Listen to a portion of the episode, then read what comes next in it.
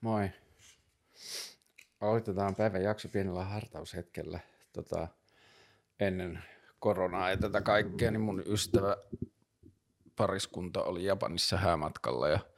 sitten mä sain niiltä tuliaiseksi tällaisia japanilaisia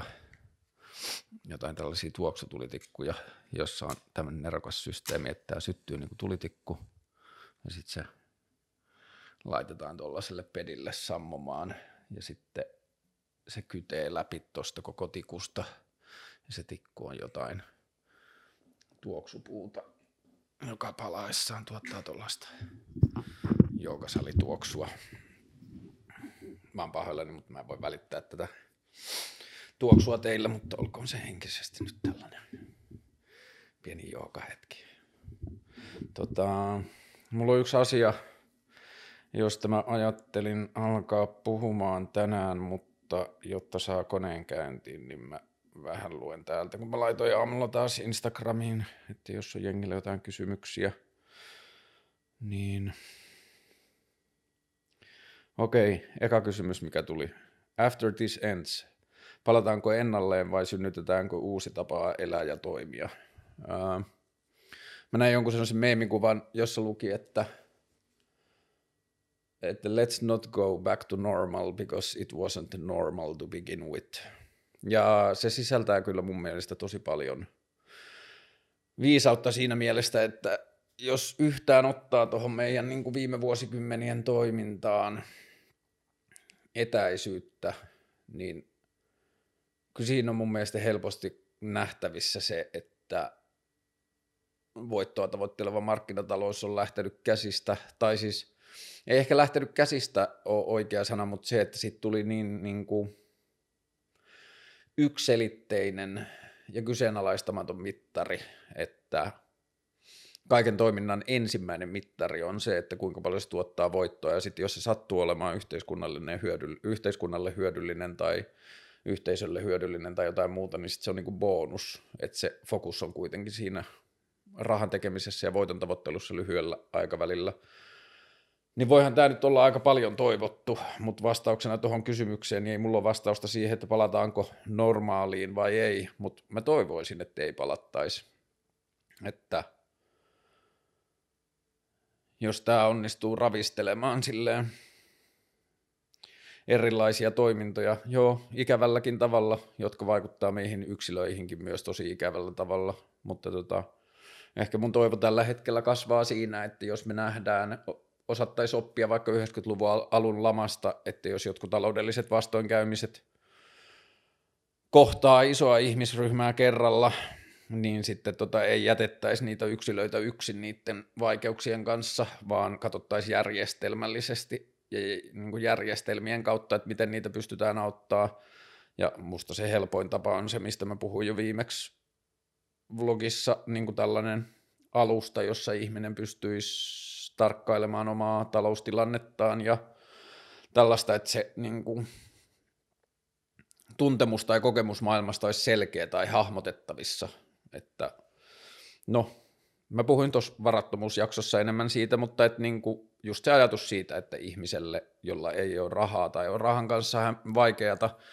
niin se vaikein juttu siinä on melkein se epätietoisuus, että kun ei tiedä, omaa suhdettaan kaikkiin velkojiin, eikä sitä milloin pystyy maksamaan ja muuta, niin sitten se alkaa muuttua semmoiseksi niin kuin riittämättömyyden tunteeksi häpeäksi ja syydäksi sellaiseksi, joka mun mielestä on täysin turhaa siinä mielessä, että se ei niin kuin auta sen tilanteen ratkaisemisessa millään tavalla. Niin, no, jos ei muuta, niin ainakin vastaajalle palataanko en, kysyjälle kysymykseen, palataanko ennalleen vai synnytetäänkö uusi tapa elää ja toimia, niin mun vastaus on, että toivon ja niin kuin, yritän omalta osaltani tehdä asioita sen eteen. Sitten joku kysyy, kiinnostaisi tietää enemmän, minkälaista tämä sun niin sanottu päätyö on. Tota, just ennen koronaa mä sain uuden asiakkaan pitkästä aikaa, ja se oli ja siis voi olla, että koronan jälkeen me palataan asiaan. Musta tuntuu, että meillä on ollut molemmin puoli hyvä vibe siinä, että se voi hyvinkin olla, että se muuttuu duuniksi vielä myöhemmin, mutta nyt se sitten koronan takia jouduttiin vetämään jäihin. Mutta tota, siinä oli, siinä asiakkuudessa oli henki ja meininki, joka vastaa mulle aika hyvin sitä, että mitä mä ajattelen, että mun päivätyö tai semmoinen niin ammatillinen osaaminen on. Kyseessä on semmoinen vanha suomalainen per, tota perheyritys, joka valmistaa tarpeellisia kulutustuotteita verrattain vastuullisella tavalla tai niin kuin pyrkii jo ennen kuin mä oon ollut siinä millään tavalla mukana, niin on näyttänyt pyrkivän niin kuin kokonaisuudessaan kestävään toimintaan, niin mun tehtävä tai mihin tarkoitukseen mua vähän niin kuin alustavasti ostettiin siinä firman tekemisessä, on sellainen, jota mä oon tehnyt jo aikaisemmin vuosia sitten, tein R yrityksen, joka myös on suomalainen perinteinen perheyritys, niin mä tein niiden kanssa sellaisen, että tota, jos se yrittäisi tiivistää, niin mun ajatus silloin oli, että niiden tuote ja toiminta oli paljon parempaa kuin, mitä ne, niin kuin, miltä ne näytti ulospäin tai mitä ne pystyi kertomaan ulospäin, niin mun työ siinä prosessissa, mikä sen jälkeen alkoi, oli olla semmoinen niin kuin, jollakin tavalla liiketoiminnan strateginen vastuuhenkilö tai strateginen vastuuhenkilö, jonka tehtävä oli etsiä siihen osaajia niin kuin laittamaan sitä yritystä niin esteettisesti kuin viestinnällisesti kuin toiminnallisesti ja jopa valikoimallisesti, niin vastaamaan sitä jotenkin hyvää ydintä, mikä siinä oli. Ja se, mikä siinä oli siistiä, että kun asiaa mietti sitä kautta tai lähestyi sen yrityksen tekemistä sitä kautta, että mikä on niin kuin välttämätöntä tai mitä on pienintä tai vähäisintä, mitä me voidaan tehdä, niin huomattiin, että joutui tuommoisen vanhan firman kanssa, niin joutui itse asiassa tekemään hirveän vähän uutta, että siellä oli niin vanhoja, niin kuin vanhoissa yrityksen historiasta löytyi vanhoja graafisen suunnittelun palasia, jotain logoja ja esitteitä ja kaikkea muuta sellaista, ja niin kuin siinä yrityksessä oli niin paljon historiaa, jota pystyttiin käyttämään suoraan,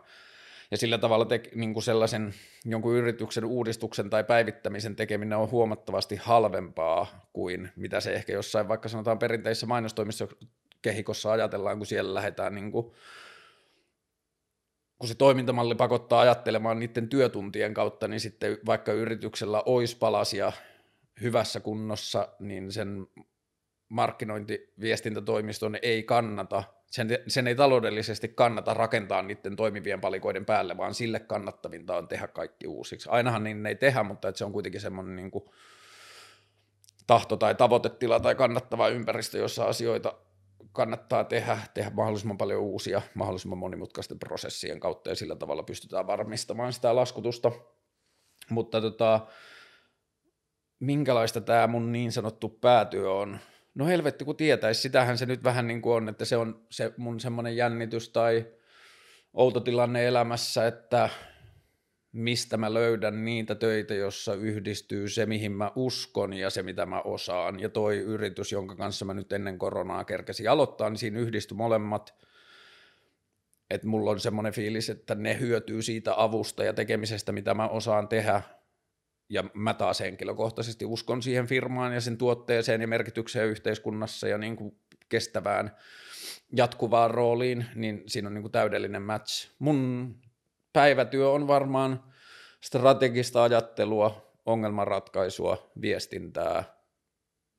asioista kertomista, tarinan kerrontaa, mutta Mä en tiedä, onko se reilu sanoa noin, jos ei mulla ole ollut niitä töitä pitkään aikaa. Mutta toi on niinku periaatteessa se, mitä mä ajattelen osaavani ja mitä mä oon pääasiassa ammatillisesti tehnyt viime vuosina. Mm. Sun matskuun juuri tutustuneena olisi kiva kuulla, että mitä kautta päädyit tähän pisteeseen, missä oot nyt. Toi nyt on aika laaja kysymys, mutta jos mä ajattelen, että mä oon nyt tilanteessa, jossa – että jos toi sanoo, että tilanteessa, missä oot nyt, niin nyt mä oon tilanteessa, että mun ehkä semmoinen niin merkittävä yhteisöllinen funktio tai yhteiskunnallinen toimijuuden muoto on tällä hetkellä nämä sisällöt, mitä mä teen YouTubeen, miten mä päädyin siihen, niin pitkällisen toimittajauran kautta, toimittajaura ehkä väärin sanottu, mutta että mä oon tehnyt aikaisemmin radio ja telkkaria ja öö, niin, ja jo sitä ennen aikakausilehtimediaa. Ja ollut median kanssa tekemisissä 20 vuotta varmaan, ja sitten kun mä tein telkkaria ja radioa, niin niiden kautta mä ehkä sitten päädyin tekemään podcasteja, kun mä tajusin, että joo, mä tykkään tehdä telkkaria ja radioa, mutta että se ei ole niin kuin, se, mitä mä näen mahdolliseksi, niin ei täysin toteudu siinä kehikossa, koska asiat on määrätty johonkin lokeroon ja niiden pitää olla jotenkin helposti esitettävissä ja pureskeltuja ja niillä on aikaraja ja muuta. Ei sillä niissä kehikoissa tehdään hirveästi hyviä sisältöjä, mutta se ei ole ehkä par- se, ei ole se, missä mä itse koen olevani parhaimmillani. Että mä koen olevani parhaimmillani tällaisissa vapaissa sisällöissä ja vapaassa keskustelussa se, että onko katsojat samaa mieltä, niin se ei ole mun käsissä – Mä yritän vaan tehdä jotain, jolla mä ajattelen, että niin kuin, mä itse koen tarvetta tai mä itse koen yhteiskunnassa hyödylliseksi ja sitten jos muut näkee sen samalla lailla, niin siistiä. Mutta tota, miten muuten mä oon päätynyt tähän tilanteeseen, mikä mä oon, tai missä mä oon. Mä oon jonkinlainen niin kuin markkinointiviestinnän ammattilainen ja yrittäjä. Mä innostuin junnuna skeittauksen kautta graafisesta suunnittelusta, aloin tekemään lehtiä ja nettisivuja ja opettelin vähän koodaamaan ja sitten mä menin taideteolliseen korkeakouluun ja opiskelin siellä graafista suunnittelua pari vuotta ja sitten se jäi kesken, kun mä pääsin yhteen lehteen ADksi, joka oli mulle semmoinen niin kuin haaveduuni. Ja siellä ADna ollessa mä tajusin, että moni muu on parempi AD, että mun vahvuudet on ongelmanratkaisussa ja tarinankerronnassa, että mä lähettiin duuniaan sitä kautta ja sitten kuusi vuotta ja viisi työpaikkaa, niin mä kiersin mainostoimistoja ja jotain muita tällaisia luovia taloja, kunnes mä sain viimeisestä potkut, kun siellä loppu rahat ja sitten mä olin, että tämä on nyt onnenpotkut, että tota, mä voin alkaa yrittäjäksi. Ja siitä lähtien mä oon ollut yrittäjä kohta kymmenen vuotta. Ja tota, se, että miten mä oon päätynyt siihen, missä mä oon nyt, niin huonot valinnat, itsepäisyys, itsekkyys, ää, sopeutumattomuus, uskon puute tai uskon menettäminen joihinkin yhteiskunnan toimintamalleihin, niin ne on varmaan ne tiivistelmät, miten mä oon päätynyt tähän. Ähm. Mistä arkisista asioista sun hyvät hetket muodostuu? No nythän tällaiset asiat nousee arvoon arvaamattomaan, kun on tällainen poikkeustilanne. Kyllä mä varmaan tällä hetkellä saan eniten riemua itseni sivistämisestä. Mä oon taas ja itseni sivistämiseen mun ehkä tämänhetkinen pääasiallinen työkalu on YouTube. Mä oon tällä viikolla katsonut tosi paljon amerikkalaisia matematiikkatilejä, joissa on selitetty epidemi, epidemo, epidemil, epidemi, tulkaa itse tekemään tällaista ohjelmaa, jos osaatte sanoa paremmin, mutta niin kuin, tautien leviämiseen ja epidemioihin liittyvää matematiikkaa, niin siitä on tosi hienoja videoita, joissa matematiikot esittää niitä, tai niin kuin avaa ja selittää niitä kaavoja, millä tällaisten tautien leviämistä ja ö, tarttumista ja kuolleisuutta ja muuta voidaan ennakoida ja tutkia ja voidaan katsoa vähän niin kuin käyrien huippuja ja muuta. Ja siellä on tosi kiinnostavia juttuja. Numberfile, Numberpile on semmoinen hyvä YouTube-kanava, josta on hyvä aloittaa. Mm, mitäs muita itseni sivistämiseen liittyviä juttuja mä teen sieltä YouTubesta. Mä en tiedä liittyykö se itseni sivistämiseen, koska ei mulla ole hirveästi mitään poltetta päätyä tekemään käsitöitä, mutta että mä katson tosi paljon käsityövideoita, videoita, joissa ihmiset osaa tehdä jotain monimutkaisia asioita, metallintaontaa ja puutöitä ja mm, kaikkia sellaisia ihmeellisiä asioita. Oikeastaan ehkä sitä YouTube-juttua la, niin kuin, mitä mä kulutan sieltä, niin sitä määrittää aika paljon niin kuin sellainen, että vähän niin kuin mä olisin eläintarhassa, että mä katon ihmeellisiä ihmisiä. Tai ei ihmeellisiä ihmisiä, vaan ihmeellisiä asioita, joihin me ihmiset pystytään. Ja se on, niin kuin, se on tosi vahvistavaa, inspiroivaa.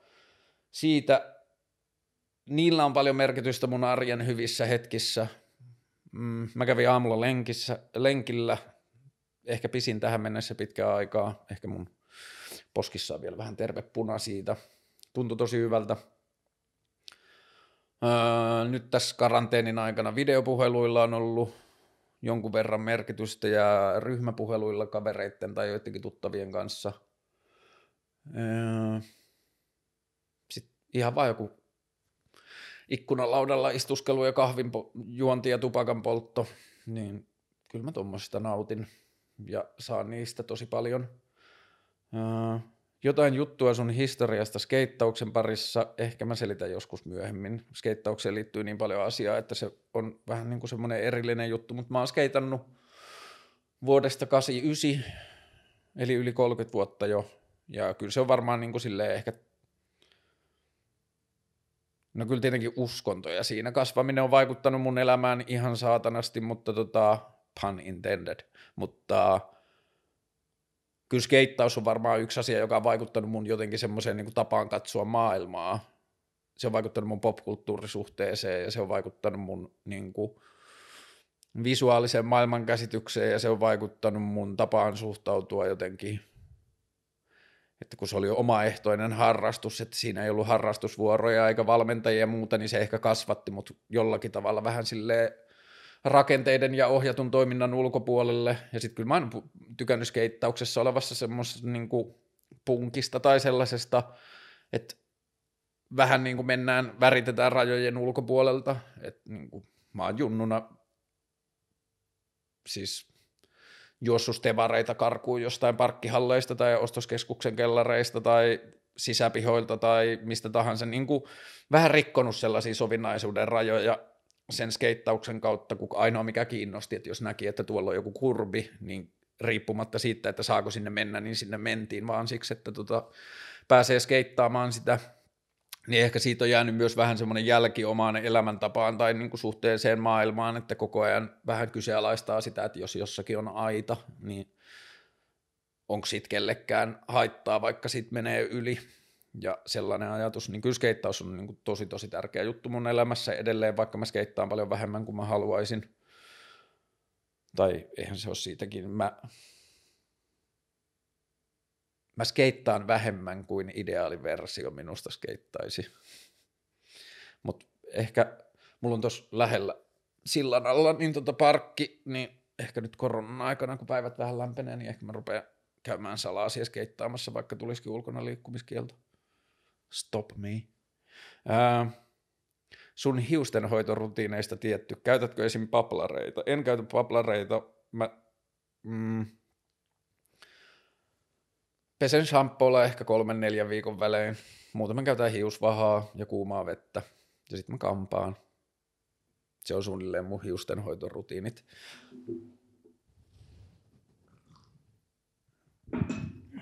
Öö, nämä oli kysymykset, mitä oli tullut toistaiseksi. Jos mä muistan, niin mä katson vielä lopussa uudelleen, että jos niitä on tullut lisää. Mutta tota, tässä oudossa tilanteessa mä oon miettinyt paljon sitä, että jos outo tilanne tai järjesyttävät muutokset tai jonkun sellaisen arjen rutiinien niksahdukset on aina niin yksilölle kuin yhteisöllekin mahdollisuus tarkastella omaa toimintaansa, niin sitten – mä oon nyt paljon miettinyt sitä, että mitä mä voin tehdä sille asialle, että me tarka- tarkasteltaisiin sitä toimintaa tai otettaisiin tästä tilanteesta, että jos tästä perseisestä tilanteesta on jotakin hyötyä tai jos se antaa jotain mahdollisuuksia, niin ei jätettäisi niitä käyttämättä ja se on niin kuin ehkä kaikkien meidän yksilöiden vastuulla. Ja että mitä mä voin tehdä, niin yrittää ehkä sanottaa niitä mahdollisuuksia, joita mä näen tässä tilanteessa. Ja sitten mä oon käynyt nyt lähiaikoina paljon keskusteluja mun ystävien kanssa, jossa mun ystävät on ollut mulle silleen vähän niin kuin kysyvästi, että mm, et sähän oot kyllä aikaisemmin vähän puhunut sillä tavalla, että asiat, joita sä haluat, että maailmassa menisi eteenpäin tai muuta, niin sitten niiden yhteydessä on puhuttu, että ne ei välttämättä ole mahdollista, jos ei joku asia pakota koneistoa kyseenalaistamaan sitä tai tarkastelemaan omaa toimintaansa. Ja aina kun mä oon ajatellut sitä, niin mä oon aina ajatellut jotenkin niin, että – että mun veikkaus on ollut, että se mitä tulee tapahtumaan, joka saa meidät kyseenä. Mulla on jotenkin näyttäytynyt vuosia itsestään selvänä, että me tullaan jollakin aikataululla muuttamaan toimintaamme radikaalisti. Ja ne syyt, miksi mä oon ajatellut niin, on ollut se, että meidän resurssien käyttö on ollut viime vuosikymmenet täysin kestämättömällä tolalla – että me niin tullaan monissa raaka-aineissa ja maailman kantokykyasioissa tullaan ajamaan itsemme seinään, että niin monet valtavat yritykset ei vaan voi toimia enää samalla lailla, koska ei ole sanotaan öljyä tai metallia tai mitä ikinä. Ja tota, niin se on ollut yksi näkemys, sitten ilmastonmuutos on ollut toinen, että sitä kautta mä oon nähnyt jotenkin vääjäämättömäksi, että asiat tulee muuttumaan tosi isosti, ja sitten mä oon toivonut, että toivotaan, että me ei tarvi mitään semmoista 2012 elokuvan tyyppistä vedenpaisumus kautta maailman tuhoutumiskenaariota, että se ilmastonmuutos olisi se merkki, että me osattaisiin varautua siihen jo aikaisemmin kunnolla, mutta noista kahdesta tosi merkittävästä muutostekijästä huolimatta silti mulle niin kuin, suurin tai inspiroivin tai vahvin signaali sille, että asiat tulee muuttumaan, on ollut mulle optimistinen tai positiivinen signaali, joka on ollut se, että me alikäytetään meidän teol- teknisiä resursseja aivan valtavasti. Ja mitä mä tarkoitan sillä on se, mistä mä puhuin jo vähän viime jaksossa tai tuossa viime vlogissa, on se, että me yhteiskuntana ollaan jättäydytty täysin internetin ulkopuolelle vaan silleen sivustakatsojaksi, että me valtiot ja yhteisö, niin me ollaan annettu koko internetin kehitys kaupallisille toimijoille, joista jokainen katsoo internetin toimintamahdollisuutta sitä, siitä näkökulmasta, että miten tuolla voi tehdä rahaa, ja sitten se kuilu sen välillä, että miten me toimitaan niin kuin nykypäivänä ja miten meidän yhteiskunta ja markkinatalous ja markkinat toimii, versus se, että minkä mä näen mahdollisena, niiden välinen kuilu on kasvanut silleen ihan valtavaksi ja kasvaa päivä päivältä, ja sitten siitä on tullut koko ajan semmoinen niin ilkikurinen tai sellainen, että ha kapitalistit tai ha markkinatalouskiimaiset, että tämä onkin muutos, jolle me ei voida mitään, että kukaan ei voi estää sitä, että joku, jolla on tarpeeksi koodaustaitoa tai rahaa, niin voi jossakin aikataulussa alkaa rakentamaan internetpalveluita, joka tekee bisnespohjaisten alustojen toiminnan tosi vaikeaksi. Ja tämä ajatus on alkanut kuplimaan mun päässä nyt, se on melko tarkkaan niin kuin about päivälleen viisi tai kuusi vuotta sitten. Mulla ei ole enää Facebookia, josta mä voisin tarkistaa sen tarkan päivän, mutta mä muistan, että se oli maaliskuun loppupuolta viisi tai kuusi vuotta sitten. Mun kaikki lähti sellaisesta tyhmästä first world problem vitsistä, jossa mun ystävä laittoi Facebookiin, että mistä jengi tilaa halkoja kaupunkiasuntoihin viikonloppuisin, joka oli silleen, että okei, että mun ongelma on se, että mulla on kaupunkiasunto, jossa on takka ja mä tarvin halkoja, ja se niin kuin lähti siitä vitsistä se koko juttu. Mutta sitten mä olin yhden ystäväni monopolisynttäreillä, monopolipöydässä, ja tota, räpläsin jossain vaiheessa, kun mä olin varmaan tippunut siitä monopolipelistä, niin mä räpläsin mun puhelinta ja mä näin sen postauksen ja se ei jotenkin lukkoon mun aivoihin. Ja sitten mä, niin kuin mulla tuli vaan sellainen ajatusketju, että hetkinen, että jossain sanotaan vaikka Larussa on varmaan joku junnu, joka on lähdössä, se on saanut just ajokortti ja se on lähdössä sen kavereille lauantai-iltana juoppokuskiksi ja se on lähdössä viemään niitä johonkin kaupunkiin, että jos se saisi tietää tuosta mun friendin halkojen ostotarpeesta, niin sillä saattaisi olla resurssi ajaa läheisen huoltoaseman kautta, ottaa se halkopussi ja mennä se mun friendin luo ja viedä ne halot sille ja mun friendilla olisi intressi maksaa sille tyypille siitä, että se toisi ne halot, että sen ei tarvitse poistua kotoa ja sen joku viini-illallinen sen dating kanssa nousee seuraavalle tasolle. Ja tietyllä tavalla sen sitä voi ajatella niin kuin turhamaisuuden ja turhien tarpeiden kautta, mutta tollasista asioistahan elämänlaatu tietyllä tavalla tapahtuu. Joku takan edessä tai avotulon edessä istuminen on niin vuosituhansia vanha ajatus, josta ihmiset on saanut ja saanut sisältöä et- et- elämään, mutta et se mikä siinä on mun mielestä kaunista on se, että tollainen polku, jos se tapahtuisi, niin se on hirveän vähän keltään pois. Et siinä ei niinku riistetä ketään, siinä ei ketään pakoteta mihinkään. Se ihminen, joka olisi lähdössä sillä autolla ajamaan, niin sille on vaan niinku sellainen pieni juttu, että hei, että aah, mähän voi ottaa ne halot ja mä saan siitä pienen korvauksen, että mä voin heittää ja nämä ihmiset voi sopia niinku kysynnän ja tarjonnan kohtaa, kohtauttamisella, että paljon sä oot valmis maksaa niistä haloista ja joo joo joo mä voin tuoda ne ja niin edelleen. Mä palaan ehkä tuohon ajatukseen vielä, myöhemmin tai myöhemmissä jaksoissa mulla on vähän tämmöinen niin ajatus, että mä yritän tässä lähiviikkoina puhua tällaisesta ajatuksesta kuin uusi internet, joka on kasvanut mun päässä ja muuttunut semmoiseksi hyvin todelliseksi vaihtoehtoiseksi niin kuin niin kuin se on periaatteessa silleen vaihtoehtoinen todellisuus tai rinnakkainen universumi, jonka mä, mä näen koko ajan ja mä uskon siihen koko ajan enemmän ja enemmän ja se tuntuu todemmalta koko ajan enemmän ja enemmän ja se tuntuu järkevämmältä ja loogisemmalta ja tarpeellisemmalta ja mm, auttavaisemmalta ja eteenpäin vievältä ja kaikkea muuta. Ja toi halkojuttu silloin vuosia sitten aloitti sellaisen prosessin, jossa mä ensin mietin tota asiaa ja sitten mä rupesin miettimään, että okei, että mitä ne muut ihmisten tarpeet voi olla kuin,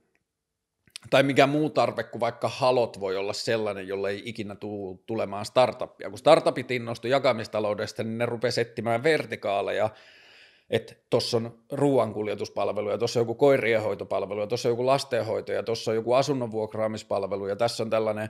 kyytipalvelu, niin yrityksillä on aina tärkeää segmentoida itsensä ymmärrettävää rooliin ja brändätä se ja tehdä siitä brändistä ymmärrettävä ja houkutteleva ja funky ja mi- mitä ikinä. Ja sitten sen yrityksen tehtävä on sen jälkeen, kun se on käyttänyt rahat kaikkeen tohon, niin sen tehtävä on tehdä voittoa sillä hommalla. Ja antaa ihmisille mahdollisuus tehdä sitä töitä, mutta tehdä sitä työtä ja niin kuin antaa myös resursse, resursseille mahdollisuus optimoitua, mutta paljon tärkeämpää on se, että se tuottaa rahaa. Ja jos me mietitään niin kuin esimerkiksi resurssien optimointia yhteiskunnassa, niin se on yksi tärkeimmistä tai mahdollisesti tärkein työkalu, millä me tullaan taistelemaan ilmastonmuutosta vastaan. Ja nämä startup-firmat, jotka miettii jakamistaloutta bisneksen kanssa, niin ne ei ikinä tule maksimoimaan sitä yhteisön kykyä siihen optimointiin, koska jos joku haluaa tehdä palvelulla rahaa, niin se palvelu tulee aina olemaan kalliimpi kuin sen todelliset kustannukset, öö, sillä tulee aina olemaan brändiä, mielikuvaa ja toimintamalli, joka ei välttämättä puhuttele kaikkia ihmisiä tai se tuntuu vieraalta niille ihmisille. Se tulee aina jäämään niin kuin potentiaalia sen toiminnan ympärille siksi, että se on business. Ja jos me ajatellaan yhteiskuntaa ja yhteiskunnan toimintaa vuosisatoja, vuosituhansia taaksepäin, niin yhteisö on kokenut aina merkittäväksi ja tärkeäksi synnyttää esimerkiksi toreja kaupunkiin. Että vuosituhansia sitten – tai vähintään vuosisatoja sitten, kyllähän Roomassa, ja joo joo joo, vuosituhansia sitten on ollut jo toreja, mutta että se ajatus on ollut se, että tuolla on tyyppi, joka kasvattaa sitruunoita, ja täällä on ihmisiä, jotka haluaa ostaa sitruunoita, tehdään tori, jonne se kauppias voi tulla niiden sitruunoidensa kanssa, ja ihmiset pääsee ostamaan niitä sitruunoita. Ja sen toiminnan, niin kuin sen torin rooli siinä yhteisössä on nähty niin merkitykselliseksi, että – se on periaatteessa ollut palvelu, jonka yhteiskunta on tarjonnut alustaksi kysynnän ja tarjonnan kohtaamiselle. Totta kai se on ottanut jonkun pienen maksun siitä niin kuin kauppapaikasta, mutta yleensä se ei ole ainakaan ollut ää, niin kuin prosentuaalinen tai se ei ole ollut, se ei ole ollut siihen niin kuin liiketoimintaan riippuvainen, vaan siinä on niin kuin vaikka myyty joku toripaikka ja se on kiinteä summa ja sen jälkeen mitä se ihminen osaa tai, tai toimija osaa ja pystyy tekemään siinä tilassa niiden ihmisten kanssa, niin se on jäänyt sen vastuulle. Mutta että niin kuin fyysisessä maailmassa yhteiskunta on aina kokenut tehtäväkseen auttaa kysyntää ja tarjontaa kohtaantumaan ja antaa mahdollisuuksia ja tilaa ja alustoja toimeliaisuudelle toimia. Ja nyt sitten kun internet alkoi jotenkin mullistaa kaikkea niin yhteiskunta hassulla tavalla jäi kokonaan sen keskustelun ulkopuolelle ja jätti kokonaan sen niin kuin bisnekselle sen koko toiminnan. Ja tämä ajatus alkaa yksinkertaistumaan mulle niin kuin päivä päivältä, ja sen takia mä puhuin, että mä tulen luultavasti tekemään näitä jaksoja lisää tästä aiheesta, on se, että sen koko uusi internetajatuksen todellisuus on kauhean monimutkainen, mutta vielä monimutkaisempi on tai monitahoisempi on se, että mitä kaikkea mä näen sen mahdollistavan tai muuttavan yhteiskunnan toimintakulttuurissa ja yhteisön jotenkin silleen, yhteisön koneen rattaiden pyörimisessä, niin se ajatus on, mä viisi tai kuusi vuotta sitten tuli se ensimmäinen kipinä siitä kaverista, joka tarvi niitä halkoja, ja sitten mä keksin siihen sen polun, että haa, tähän voisi ratkaista näin, ja se olisi resurssitehokasta, ja se olisi kaikki niin kuin hirveän vähän keltään pois, ja sitten se lähti siitä niin kuin kuplimaan se juttu, ja mä sanoisin, että mä oon viimeisen viiden, kuuden, viiden kuuden vuoden aikana, niin mä oon viettänyt siinä maailmassa varmaan,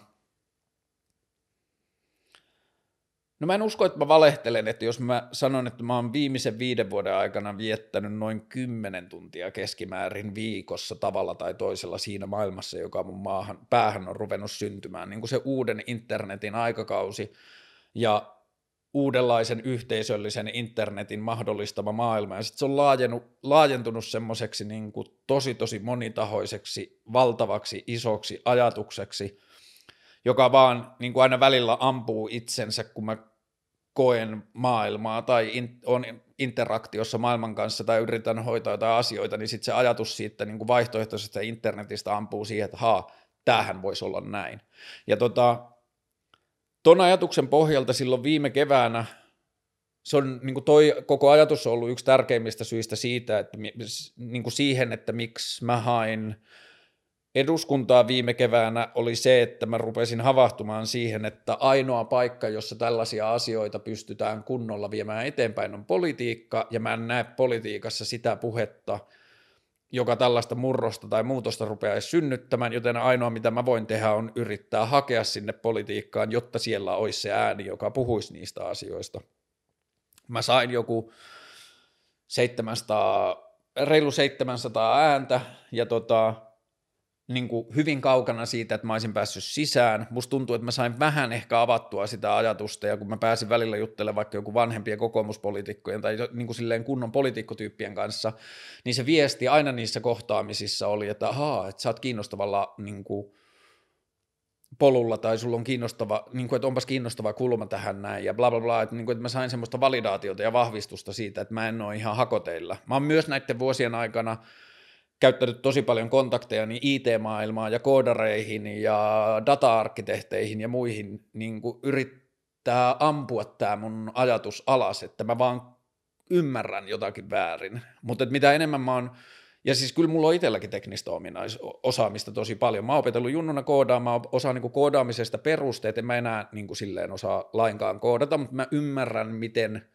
koodin maailma toimii jossain määrin, mutta mä ymmärrän vielä paremmin, miten – datahallinta tai sen logiikat toimii, miten tietokannat toimii, miten algoritmit toimii. Mä ymmärrän myös aika hyvin, mitä palveluiden tekeminen maksaa, minkälaisia on tietyllä tavalla yksinkertaisempia lähestymisiä palveluita kohtaan kuin mitä me perinteisesti meidän IT-bisneksessä tehdään. Jälleen kerran sama kuin mainosalalla IT-firman tehtävä ei ole synnyttää yksinkertaisinta mahdollista palvelua, vaan tuottaa mahdollisimman paljon – voittoa osakkeenomistajilleen tai olla niin kuin kannattava yritys, niin silloin sen IT-yrityksen ansa on, että sen kannattaa helposti tehdä monimutkaisia ja kalliita palveluita kuin yksinkertaisia palveluita. Ja sitten toi ajatushan tällä hetkellä näkyy siinä myös, miten yhteiskunta ostaa ITtä, että tietotekniikkayritykset on opettanut yhteiskunnan ostamaan asioita tietyllä monimutkaisella ja kalliilla tavalla, ja jos me katsotaan poliitikkoja, keskimäärin, jotka päätyy poliitikon valtapositioihin, niiden osaaminen ja ymmärrys on politiikassa, ei tietojärjestelmissä ja it tai internetin mahdollisuuksissa välttämättä sillä tavalla, joten se tapa, miten yhteiskunta ostaa niitä palveluita, jotka muodostaa meille sen, miltä yhteiskunnan kanssa tekemisissä oleminen tuntuu, niin ne poliitikot ei tuu niin kuin nykytiedon valossa runnomaan sitä ajattelua uudella tavalla. Ne katsoo sitä sieltä politiikan kehikosta ja sitten kun syntyy joku tarve, niin sitten se siirtyy jollakin IT-hankintaosastolle,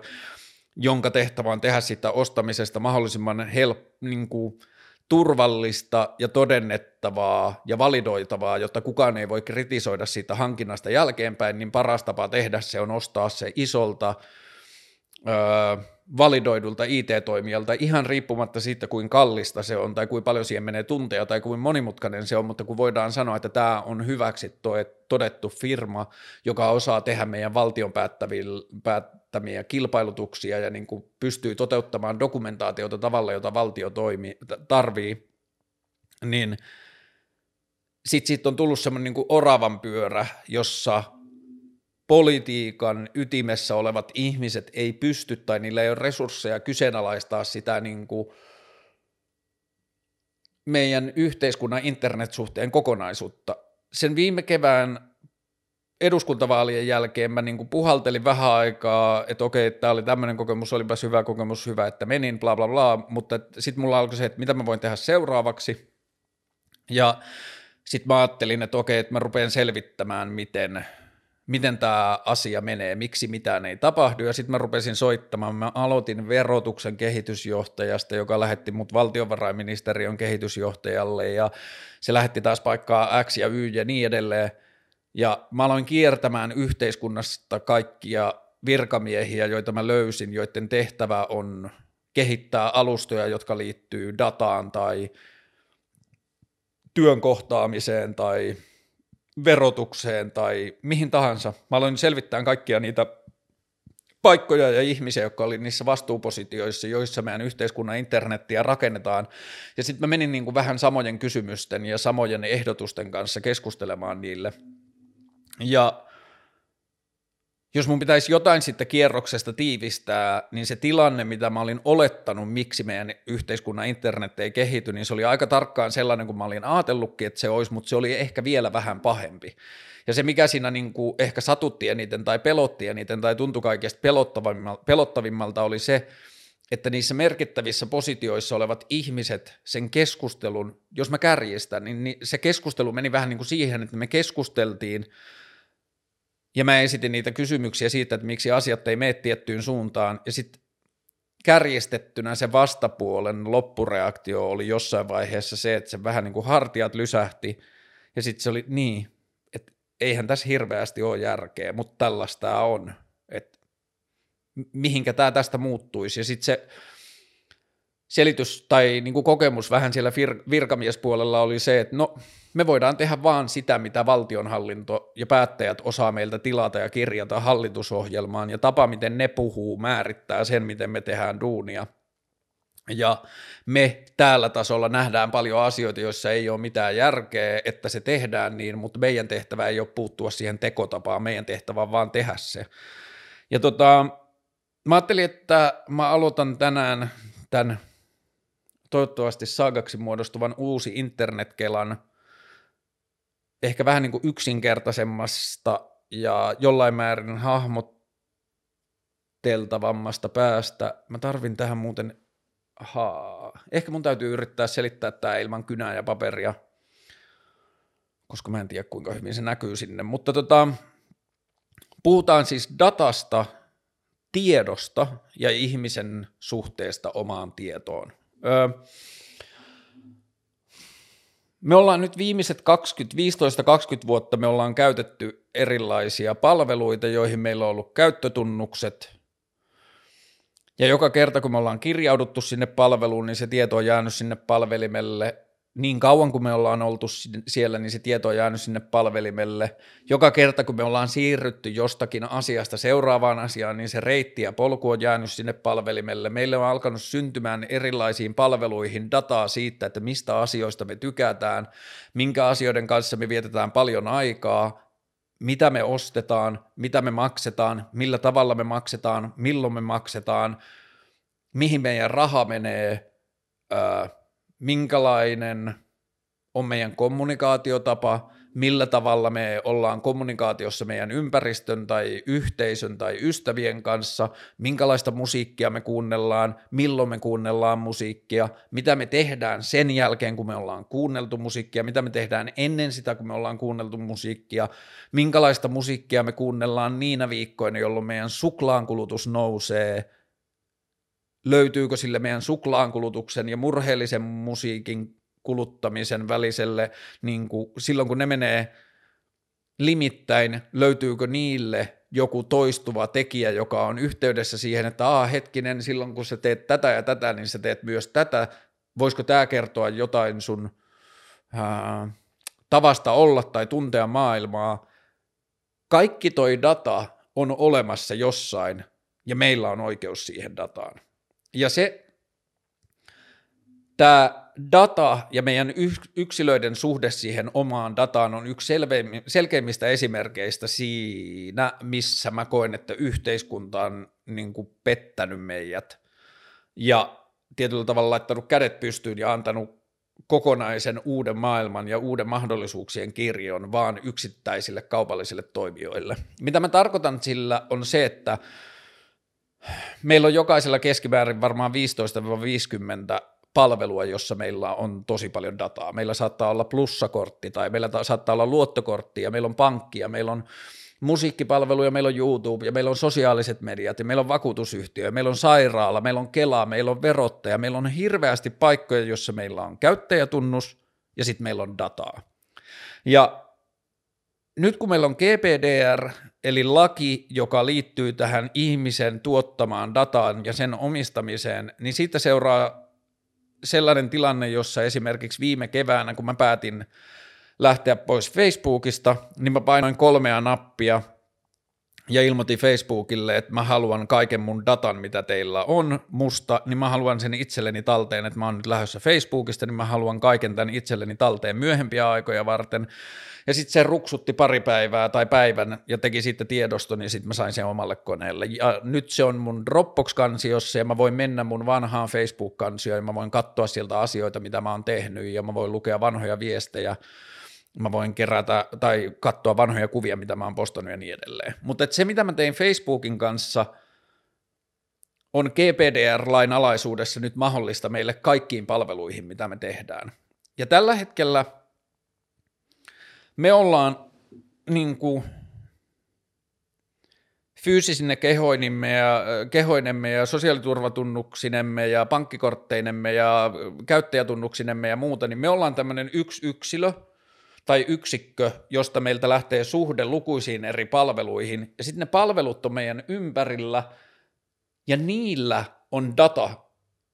se kaikki data, mitä me ollaan syö, syötetty siihen. Sen jälkeen, mitä suurin osa niistä palveluista tekee, on se, että ne alkaa käyttämään sitä heillä meistä olevaa dataa siihen, että ne voi alkaa myymään sitä dataa tai ymmärrystä meistä kuluttajina jollekin muulle – esimerkiksi mainonnan muodossa. Toisin sanoen Facebook, sen jälkeen kun mä oon antanut datani sinne, syöttänyt sinne ihan vitusti tarinoita ja tapaa ja niin kuin rytmiä siitä, millä tavalla mä elän, niin sitten Facebook tekee parhaan mahdollisen osaamansa analyysin siitä niin kuin minusta käyttäjänä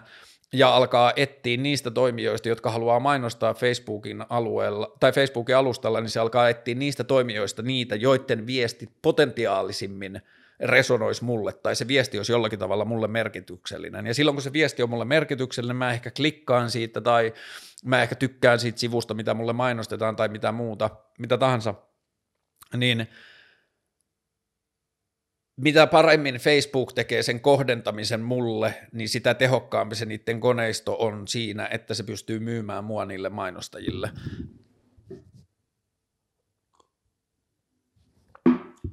Ja mitä siitä seuraa tai on seurannut tai mikä meidän tilanne on tällä hetkellä on se, että meillä on niitä irrallisia paikkoja ympäri internettiä, joilla on valtavasti tietoa ja ymmärrystä meistä ihmisinä, mutta ne kaikki on erillisinä. Ja ne jokainen niistä toimijoista katsoo meitä niin kuin sellaisen pienen putken läpi, jos sen näkee vain sen yhden ulottuvuuden meistä. Mutta jos sen kääntää toisinpäin, niin syntyy yksinkertainen kysymys siitä, että mitä jos se kaikki data olisikin samassa paikassa. Mitä mä tarkoitan sillä on se, että mitä jos kaikki se mun data, johon mulla jo tällä hetkellä on pääsy, ja mulla on oikeus pyytää sitä nappia painamalla, ja mikä tahansa se toimija on, niin silloin laki, laillinen velvoite toimittaa mulle tietyssä aikataulussa se data, mitä mä sieltä pyydän. Mä voin lähettää mihin tahansa paikkaan, jossa mulla on tunnukset tai käyttäjätili tai jotain, niin mä voin lähettää sinne pyydön, että toimittakaa mulle kaikki se data, mitä teillä musta on. Tämä on niin kuin maailma, jossa me nyt lakiteknisesti eletään. Ja kumpaakohan kautta mä selitän sen? No mä selitän vaikka sitä kautta, että mä kerron ensin, että mikä on tämän ajatuksen ja valtion välinen suhde, ja sitten mä kerron, mitä siitä voisi niin seurata sen jälkeen. Mä olin tapaamassa valtiovarainministeriön digijohtajaa, ja keskustelu meni jotenkin dataan ja datan hallintaan ja kansalaisten suhteeseen dataan, ja sitten mä piirsin sille yksinkertaisen mallin, ja mä piirrän sen nyt ilmaan, niin kuin äsken vähän ehkä yritin, mutta tässä on palveluita, joita me käytetään, Ja täällä ollaan me yksittäisenä käyttäjänä, jolla on suhde kaikkiin näihin palveluihin. Ja sitten mä kysyin siltä valtiovarainministeriön digijohtajalta, että jos täällä on nämä palvelut ja täällä olen minä, niin miksi valtio ei tarjoa yksinkertaista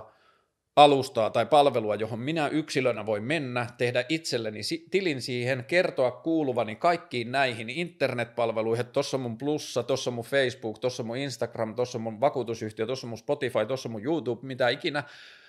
ja sanoa sille palvelulle, että hei, tässä on kaikki nämä mun tilit ja palvelut, joita mä käytän,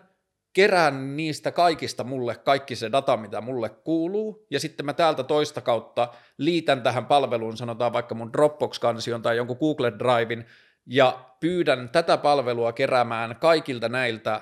ulkopuolisilta alustoilta, joissa mä oon mukana kaiken data, mitä mulla on, ja keräämään sen saman paikkaan sinne mun Dropbox-kansioon. Ja Tämä oli niin kuin ensimmäinen yksinkertainen kysymys, jota mä esitin sille, että miksi meillä ei ole tällaista, miksi valtio ei tee tällaista, että se auttaisi meitä siihen niin kuin datan hallintaan. Sitten sanoin, että haa, onpas yksinkertainen idea. Joo, onpas simppeli kela. Hei, mä en ehkä halua sanoa niiden toimijoiden nimiä, koska mun pointti ei ole kritisoida yksilöitä eikä yksittäisiä toimijoita, vaan kulttuuria, niin sen takia tällä ei ole ehkä merkitystä, että mä kerron anonyymisti sen, mihin mut lähetettiin ja ketä mä tapasin, koska mä en halua, että se fokus menee johonkin, että me haukutaan jotakin yksittäisiä toimijoita. Mutta tämä valtiovarainministeriön kehitysjohtaja sanoi mulle, että hei, tuolla instanssissa on tällainen ryhmä ihmisiä, joiden tehtävä on miettiä kansalaisten ja datan välistä suhdetta – ole yhteydessä sinne, toi sun idea on tosi yksinkertainen ja hyvä siihen, että miten tätä voitaisiin edistää, mene tapamaan niitä ihmisiä. Näin tein. Mä soitin sinne toimijalle ja tähän projektiin, jossa tätä kansalaisten ja kansalaisten ja palveluiden välistä datasuudetta mietittiin, ja sitten mä soitin sinne ja sanoin, että moi, että mä kävin tapaamassa valtiovarainministeriössä tällaista tyyppiä, ja se oli sitä mieltä, että mun pitää soittaa teille, että mulla on kuulemma idea, jota te niin kuin jollain tavalla työstätte, että se kuulemma jeesaisi teitä. Sanoin, että hyvä, tuu tapaamaan. Ja mä menin tapaamaan tänne toimijaan ja tähän projektiin kahta ihmistä, jotka oli siinä projektityöntekijöinä, ja sitten mä selitin lyhyesti, että hei, että niin kuin mä kerroin tällaisen idean tuolla valtiovarainministeriössä ja siellä sanottiin, että teidän pitäisi kuulla, että onko tämä jotain sellaista, joka teitä kiinnostaa. Ja sitten ne sanoivat, että haa, wow, että onpas siisti kela, sun pitää tavata meidän esimies, sun pitää tavata tämän meidän projektin vetäjä. Öö,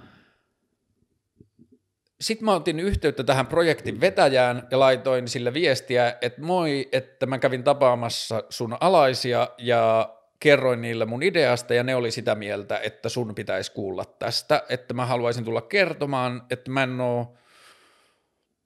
että mä en ihan täysin ymmärrä tätä niin kuin prosessia ja muuta, mutta että mä haluaisin nyt aloittaa siitä, että mä haluaisin tulla niin kuin avaamaan tämän idean sulle, että miten tämän kanssa voidaan edetä. Ja sitten tämän projektin vetäjä, eli sen niin kuin yksikön johtaja, vastasi mulle ja sanoi, että joo, kuulin, että olit käynyt puhumassa täällä, odotamme sinulta tarjousta. Ja sitten, no ensireaktio oli tietenkin hämmennys, ja sitten mä laitoin sinne viestin, että, tota, että tarjousta mistä, että mä en tiedä mitä te teette, mä en tiedä millä tavalla te teette, mä en tiedä minkälaiset teidän työn prosessit on, mä en tiedä mistä tässä on niinku kyse, että mitä mä tarjoan teille. Ja sitten se vastasi mulle semmoisen niinku keskimittaisen sähköpostin, jossa ei oikein sanottu mitään, mutta sitten siinä lopussa sanottiin, että – nämä ovat prosessit, joilla resurssoimme. Et näin tämä nyt vaan toimii. Et nyt me tarvitaan tarjous sulta, mutta että niin kuin mä en voi vastata, että minkälaisen tarjouksen tai muuta, että nämä ovat resurssit, joilla prose- nämä ovat prosessit, joilla resurssoimme. Sitten tota, mä olin jotenkin tosi häkeltynyt ja ahistunut siitä asiasta, että hetkinen, että mut lähetettiin kertomaan teille asiasta, jota te kuulemma yritätte ratkaista, ja nyt tämä on tällaista, ja sitten mä hämmennyin siitä pari viikon päästä, mä olin, että okei, hemmetti, että tehdä jotain, että pakko kokeilla. Ja sitten mä laitoin sinne tarjouksen, jossa mä sanoin, että hei, kolme päivää, mun päivähinta on tällainen, mä tuun istuun teidän tilaan, öö, mä kerron ja avaan teille ideaa laajemmin, joka mulla on, joka liittyy siihen, mitä te teette, että mä haluan, että, että jos me ratkaistaan yhteiskunnan ongelmia, niin meillä täytyy olla ongelmia ratkaistaessa kaikki ideat ja näkökulmat siihen käytössä, mitä mahdollista. Et mä haluan vaan tulla kertomaan sen, ja jos te näette, että mun ajattelussa on jotain arvoa, niin voidaan sopia jatkosta, mutta jos te kelaatte, että siinä on vain jotain hyviä kulmia tai hyviä keloja, niin be my guest, että ottakaa ne ja käyttäkää niitä omaksi hyödyksenne, että, mulle, niin kuin, että mä en lähtökohtaisesti ole myymässä mitään, että mä haluan vaan, että nämä ajatukset menee eteenpäin. Sitten niin mä laitoin tämän tarjouksen sinne ja sitten seuraava, mitä se vastasi, oli, että valitettavasti kaikki resurssit ovat juuri nyt täynnä, seuraa tämän yrityksen sivuille tulee, että, että meidän organisaatiomme on ulkoistanut kilpailutukset tällaiselle yritykselle, seuraa tämän kil, yrityksen sivuja ja sinne avautuvia kilpailutuksia, katso, jos siellä avautuu kilpailutus, johon sinun tekemisesi voisi sopia – ja osallistu tällaiseen kilpailutukseen. Ja mä tiedän noista kilpailutuksista sen verran, että jos sellainen kilpailutus tulisi, johon toi mun ajattelu sopisi, niin ei mulla olisi mitään mahdollisuutta pärjätä siinä kilpailussa, koska mä en ole tarpeeksi iso firma ja mulla ei ole sitä niin organisaatiota tai prosesseja, jolla mä voin esittää sille valtiohallinnolle niin kuin sen hirveän määrän dokumentaatiota ja muuta, mitä tehtiin, miten tehtiin, bla bla bla, plus mä en usko siihen tekemisen tapaan, mitä noissa kilpailutuksissa tehdään, että kaikki alkaa jostain workshopeista ja jostain muusta. Ei, kyseessä on yksinkertainen idea. Ja tota, Toi story niin kuin yksityiskohdissaan jollakin tavalla esittää mulle sen, että missä me tällä hetkellä sahataan itseämme jalkaan, että me eletään sellaisessa, maailma on nyt tällainen kehikossa, ja sitten – jossain poliittisella tasolla on herännyt keskustelu siitä, että haa, data, data ja ihmisten suhde omaan dataan on tosi tärkeää. Meidän pitää perustaa joku työryhmä tai prosessi, joka selvittää tätä asiaa. Tämä on varmaan tosi monimutkainen ja tämän miettimiseen menee paljon aikaa, että varataan siihen X miljoonaa euroa nyt ja aletaan selvittämään sitä asiaa sitten siitä tulee paneelikeskusteluja, sitten tulee workshoppeja, ja sitten tulee kansalaisten datapäiviä tai jotain, jonne kerätään erilaisia tyyppejä ja sitten sinne tulee yrityksiä, jotka tulee myymään sinne, että hei, että sitten kun tämä kansalaisten datajuttu menee eteenpäin, niin meillä on tällainen ja tällainen palvelu, joka voisi näytellä roolia siinä, että tässä on mun käyntikortti, että pidäpäs mielessä ja muuta, että ne on niin kuin sellaisia niin kuin messuja tai myyntitilaisuuksia, jossa musta tuntuu, ja nyt mä olen tosi pahoilla, niin mä en tarkoita tätä kellekään. Mä tiedän, että siellä on hyviä, hyväsydämisiä, taitavia, innostuneita ihmisiä valtionhallinnossa töissä vaikka kuinka, ja kun mä sanon näin, niin mä tarkoitan, mitä se rakenne tekee niille ihmisille. Mä en tarkoita sitä, että ne ihmiset toimis tai olisi lähtökohtaisesti sellaisia, mutta se, mitä mä näen siitä tapahtuvan, on se, että ihmisten oma innostus maailman muuttamisesta muuttuu toissijaiseksi ja se ensisijainen rooli on näytellä sitä hammasrattaan paikkaa siinä koneistossa, mikä sulle on annettu. Ja silloin se, ei, niin kuin, se energia ei purkaudu siihen alkuperäisen ongelman yksinkertaisimmalla mahdollisella tavalla ratkaisemiseen, vaan se purkautuu siihen niin kuin koneen pyörimisen malliin. Ja tota, miksi mä ajattelen tai käytän sanaa uusi internet tai miksi mä ajattelen, että tällä olisi, näillä asioilla olisi niin suurta merkitystä niin kuin ihmisten arjen kannalta, niin jos me lähdetään vaikka, olkoon tämän jakson nyt teemana tämä niin kuin data ja kansalaisen suhde siihen dataan, niin ajatellaan, että valtio tarjoaisi meille sen palvelun. Valtio nyt innostuisi, mä saisin oikeat ihmiset sieltä mestoilta kiinni ja ne sanoisivat, että haa, tuu tekemään tätä meidän kanssa tai mitä ikinä, tai sinne menisi joku muu tai siellä olisi joku virkamies, joka olisi silleen, että joo joo, tämän voi tehdä sillä yksinkertaisella tavalla, että annetaan nyt vaan alkuun se alusta, jossa jengi voi da- kerätä sen datan talteen ja ruvetaan sitten miettimään, mitä sen jälkeen. Tolle niitä asioita mun, pitäisi, mun mielestä pitäisi alkaa tekemään, että ensin tehdään turvallisesti ja yksinkertaisesti joku monimutkainen toimenpide, rauhoitetaan tilanne sen päälle ja sitten ruvetaan tutkimaan, mitä, mikä on mahdollista. Ja se, mikä on mahdollista, niin se on semmoinen maailma, jota mä oon alkanut vasta raapimaan. Että mä oon niin pikkuhiljaa vaan pääsemästä pinnan alle, mutta jos me ajatellaan sitä, että okei, nyt eletään siinä todellisuudessa, että valtio on antanut meille alustan, jossa me voidaan nappia painamalla kerätä kaikki se mitä, meidän dataa yhteen paikkaan. Ensimmäinen, mitä me tehdään, me voidaan tehdä se joukkoistamalla,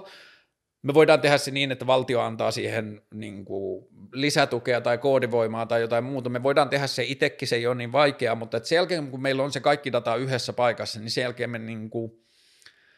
me laitetaan se timelineille. Me tehdään aikajana siitä kaikkien meidän vuosista, että kaikesta sitten datasta vuosien varrelta. Me ollaan eri palveluissa, joilla on erilainen tapa merkata ajankohtia ja aikaa, niin meidän pitää ensin yhtenäistää se. Me laitetaan sieltä palveluista, että me ilmoitetaan, että Instagram ilmoittaa aikataulut tällä tavalla, laitan ne tähän aikataululle vuodesta 2000 yhdeksän eteenpäin, niin laita ne kaikki sun Instagram-toiminnot siihen aikataululle näin. Tuolta tulee plussadata, ne merkkaa asiansa vähän eri tavalla, se pitää nyrjäyttää tällä tavalla, jotta se sopii siihen samaan timelineen. Ja tuolla tavalla ja taas jälleen kerran puhuin siitä vähän edellisessäkin jaksossakin, jaksossa myös, että internetin ihmeellisyys on siinä, että, tai ihanuus on siinä, että kun joku asia tehdään kerran ja sitten se testataan ja varmistetaan, niin sen jälkeen se voidaan kopioida kaikkialle. Toisin sanoen, jos mä yksittäisenä niin kuin tämän potentiaal- tai tällaisen hypoteettisen palvelun käyttäjänä ahdistuisin esimerkiksi siitä, että miten huonosti mun – joku verojen todellisuus näyttää mun arjessa, niin mä voisin mennä ja lukea ja purkaa sitä verottajan musta omistamaa dataa ja alkaa purkaa sitä sinne timelineille ja selittää, että nämä asiat kuuluu näihin kohtiin, jonka jälkeen kuka tahansa muu, joka kipuilee sen verottaja-asian kanssa, niin voi vaan sanoa, että hei, jos täällä on tehty tämä timeline-prosessi valmiiksi, niin laitan nämä mun aikajanalle myös. Ja mitä tästä seuraa on se, että verrattain lyhyessä ajassa se kaikki tähän mennessä meille tosi abstraktina näyttäytyvä datamäärä, joista osa me nähdään, kun me mennään Facebookiin, me voidaan meidän, mennä meidän feediin ja olla, että Aa, tässähän on mun vanhaa historia, tässä on dataa jälkiä siitä, miten me käytän internettiä, mutta sitten on paljon monimutkaisempia muita paikkoja, joissa me tiedetään, että se data on siellä, mutta me ei juuri nähdä sitä ja niin edelleen. Niin verrattain lyhyessä ajassa tällaisen palvelun avaamisen jälkeen meillä voisi alkaa seuraava vaihe, jossa ihmiset voisi alkaa tutkailemaan niin kuin omaa kulutus- ja käytöshistoriaan menneiltä vuosilta. Ja tämä on niin kuin ensimmäinen innostava ajatus mulle, joka on tosi pieni osa tätä kaikkea, on se, että se antaisi meille aivan uudenlaisen tavan itsellemme niin kuin kirjoittaa ja näyttää meidän menneisyyttä. Haa, toi asia. Mä luulin, että toi toimintamalli oli mulla vuosia siitä, mutta eihän siitä olekaan niin kauan, tai mä en ole tajunnut, että mä teen näin että aina kun mulle tulee rahaa, niin sitten se purkautuu näihin asioihin ja toi jää huonolle huomiolle tai aina kun mä kuuntelen black metallia, niin sitten mä juon tosi paljon kaljaa, että että että tossa mä oon selkeästi, voisiko näissä, aha, mun viesteissä näkyy, että kun mun viesteihin tekee kokonaiskatselmuksen niin sana-analyysi, niin näissähän näkyy se, että – että näissä mun viesteissä on vähän passiivis-aggressiivinen tai kiukkunen tai negatiivinen sävy, ja sitten täällä on samaan aikaan tämä black metal ja kaljan juominen, että hetkinen, nämä taitaa liittyä toisen, joo, ne liittyy toisiinsa, koska se tapahtuu joka vuosi. Hetkinen, sehän tapahtuu joka vuosi samaan aikaan, että se on aina alku, alkusyksy, että mä menen tähän samaan tilaan, että mä juon kaljaa ja kuuntelen black metallia ja viiltelen itteeni, että niin kuin tässä on ostettu laastareita, mitä ikinä, ja eihän ne esimerkit oikeasti, niin kuin ne esimerkit voi olla tosi ihania ja niin kuin inspiroivia ja kaikkea, mutta se on silti joka tapauksessa tapa tapa meille nähdä meidän toimintaa ja niin kuin alkaa ensin sitä narratiivia itsellemme. Ja jos miettii koko keskustelua datasta viimeiset 15 vuotta, niin sehän on ollut pääasiallisesti vaan pelottelua. Se on ollut vaan sitä, että jossain on ollut taas datavuoto, joku on murtautunut palvelivelle, ää, nyt taas joku Facebook päättää käyttää meidän dataa uudella tavalla, tiedätkö oikeasti mihin laitoit ää, Raksin ruutuun, kun käytit tätä Face-appia, ja nyt Venäjällä on sun kuva, naamakuvadata ja kaikkea. Se on kaikki dataan liittyvä keskustelu, ei kaikki. Suurin osa dataan liittyvästä julkisesta keskustelusta on ollut peloista ja uhista lähtevää. Tämä on uusi asia, suhtaudutaan siihen varauksella, suhtaudutaan siihen peläten,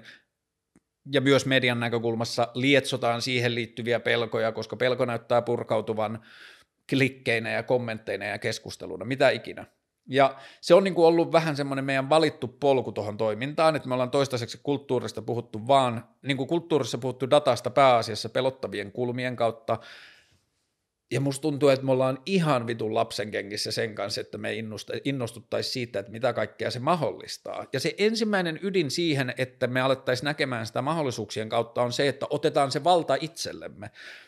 annetaan meille se valta. Sen jälkeen, kun meillä on kaikki dataa yhdessä paikassa, niin yksikään niistä yrityksistä tai toimijoista tai virastoista, kenen kanssa me ollaan aikaisemmin oltu tekemisissä, niin yksikään niistä ei sisällä yhtä laajaa, monimutkaista ja syvää ymmärrystä meidän toiminnasta kuin me itse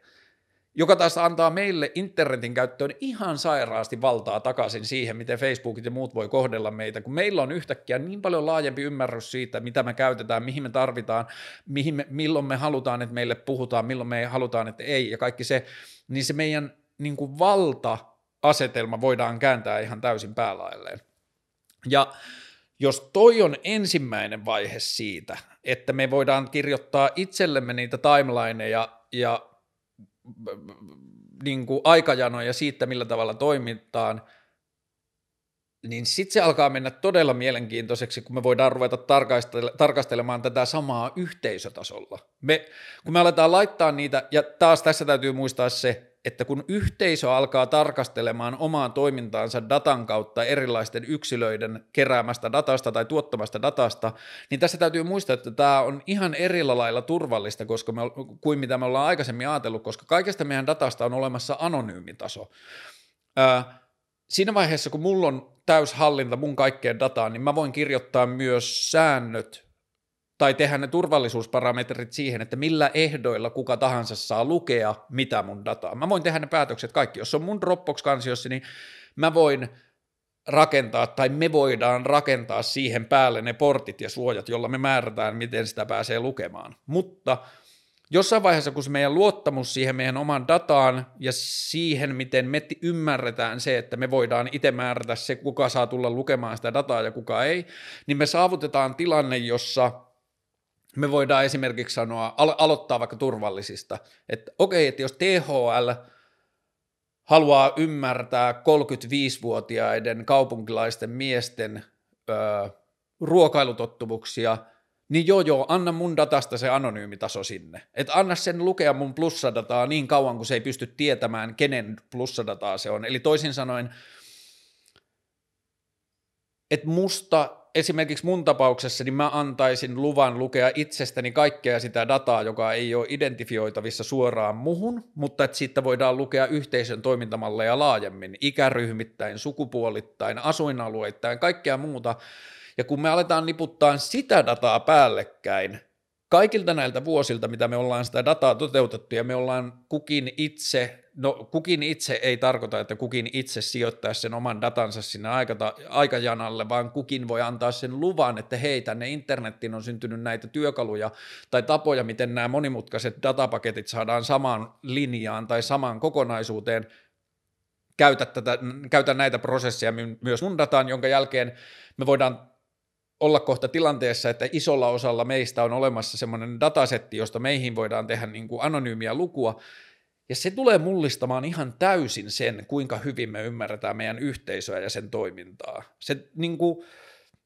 meillä ei ole yhteiskuntana ollut lähellä, ei tarvitse mennä kuin 90-luvun alkuun, niin maailma ja yhteisön kuku, kyky ymmärtää itseään ja omaa toimintaansa on ollut valovuosien päässä siitä, mitä se on nyt. Ja se, että koko internetin kehitys on jäänyt näiden taloudellisten toimijoiden varaan, niin se ei ole ollut kenenkään intresseissä. Ei Facebookin in- kiinnostuksen kohteissa ole se, että se lisää yhteisön ymmärrystä itsessään. Facebookin pyrkimys on lisätä sitä, että se lisää heidän omaa ymmärrystä heidän käyttäjistään, jotta ne voi myydä sitä paremmin. Ja Mä haluan muistuttaa tässä vaiheessa, että kaikki mitä mä oon puhunut tähän asti on kaikki A, lakiteknisesti mahdollista ja B, teknisesti mahdollista ja C, teknisesti huomattavasti halvempaa kuin mitä yhteiskunnallinen niin kuin ITn kehittämisen ajatus tällä hetkellä käsittelee. Että jos esimerkiksi siellä, jossa mä kävin keskustelemassa tästä kansalaisten datahallinnasta, niin jos niiltä menee kysymään, että kuinka iso prosessi valtialla on tuottaa jotakin ratkaisuja kansalaisten datahallintaan, niin kärjestettynä se on sitä, että no me ensin selvitetään sitä asiaa 3-5 vuotta, sitten me aletaan tekemään kokeiluja, ja sitten me aletaan palauttaa sitä dataa politiikkaa, ja sitten politiikassa aletaan tekemään päätöksiä, ja sitten aletaan tekemään hankintapäätöksiä ja kilpailutuksia, että varmaan jotain viidestä kahdeksaan vuotta, niin meillä alkaa olla ensimmäisiä työkaluja tässä asiassa. Mutta kun tämä ei ole se todellisuus, tämä on se poliittisen koneiston todellisuus. Toinen todellisuus on se, että esimerkiksi tämän meidän kammottavan tilanteen yhteydessä – syntyisi uudenlaista kulttuurista keskustelua, jossa ajatellaan sitä, että haa, miten internet voi auttaa meitä tulevina kuukausina tässä vitunoudossa tilanteessa, aletaan rakentaa niitä palikoita, mitkä on pienempiä asioita, joita voidaan testata halvimmalla, miten se tehdään turvallisesti, miten se suojataan ja turvataan niin, että siihen päästä, voidaan päästää kehitystaitoisia ihmisiä avoimeen kehitysympäristöön. Siis näissä jutuissahan kaunista on se, että jos palveluille – joita tarjotaan kansalaisille itselleen, jos niihin palveluihin rakennetaan kehitysympäristö, jossa koodaamaan kykenevät ihmiset pystyvät parantamaan sitä palvelua heille itselleen ja sen jälkeen palauttamaan sitä niin kuin kehitystyötä sinne yhteisön käyttöön, niin joo, mun mielestä valtion kannattaa tehdä tuollaisen järjestelmään myös systeemi, jossa kuka tahansa, joka kehittää sitä palvelua meille kaikille, saa sitten rahaa, mutta silti mä uskon jopa maailmaan, jos sitten edes tarvi maksaa rahaa, koska se yksittäinen käyttäjä, mun kaltainen käyttäjä, joka jossain määrin ymmärtää tietokantoja ja pystyy vaikka niin kuin yhtenäistämään jotain datasettia toisen kanssa, niin en mä tarvi sitä rahaa, kun mä näen jo valmiiksi, kuinka paljon se auttaa mun arjen käytännön helpottumista. Ja sitten kun mennään vaikka laajemmin yhteiskunnan toimintamalleihin tai toiminnan kuluihin, vaikka johonkin sosiaalitoimeen tai Kelaan tai vaikka ajatukseen perustulosta, niin nyt mä oon esimerkiksi ollut viimeisen vajaan vuoden aikana, niin mä oon ollut ensimmäistä kertaa tekemissä toimeentulotuen kanssa koskaan elämässäni. Ja mun täytyy kyllä sanoa, että mä oon ihan siis silleen ahdistuneen järkyttynyt siitä, millä tasolla yhteiskunnan datapalvelut on suhteessa siihen, missä ne vois olla, missä mä tiedän niiden voivan olevan, että mitä ne vois olla. Ja jos mennään hetkeksi just tänne vähän niin kuin kauempaan sinne niin kuin uuden internetin maailmaan, niin se, mä en jaksa edes alkaa selittämään, minkälaisista syistä ja minkälaisten selkkausta ja minkälaisen kommunikaation kautta mä, mulla on jäänyt toimeentulotukia saamatta tai minkälaisia ahistavia tilanteita vaan järjestelmien toimimattomuus on aiheuttanut mulle toimi, toimeentulotuen suhteen, mutta jos mennään sinne niin kuin vaihtoehtoisen internetin maailmaan, niin jos mulla olisi datapaketti, jonne mä voin kerätä kaiken sen, mitä musta on internetissä, joka tarkoittaa mun pankkitilitietoja, joka tarkoittaa mun verotustietoja, joka tarkoittaa mun kuluja ja kaikkea sitä rakennetta, niin silloin on mahdollista rakentaa taso, jossa mä voin painaa yhtä nappia, joka esittää Kelalle kysymyksen, että kuuluuko mulle toimeentulo? Mä oon tosi ahdistunut, mulla on rahat vähissä. Onko mä tilanteessa, jossa valtio kokee niin kuin, oikeaksi auttaa mua taloudellisesti, että tässä on mun todellisuus, kuuluuko mulle mitään. Se on yksi nappi, jolla mä voin esittää sen kysymyksen sinne, ja sitten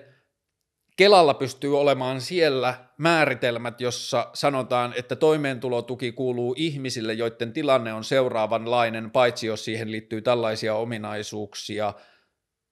mutta varsinkin silloin, jos siihen liittyy tällaisia ominaisuuksia. Ja tollaisen määritelmä jonon kautta se Kela pystyy tekemään nanosekunneissa mun tietokantaan kyselyn siitä, että täyttääkö tämän ihmisen elämäntilanne ne parametrit, joita me ollaan määritelty vaikka toimeentulotukeen. Ja se vastaus pystyisi tulla sekunneissa, ja siihen ei tarvittaisi yhtään ihmistä.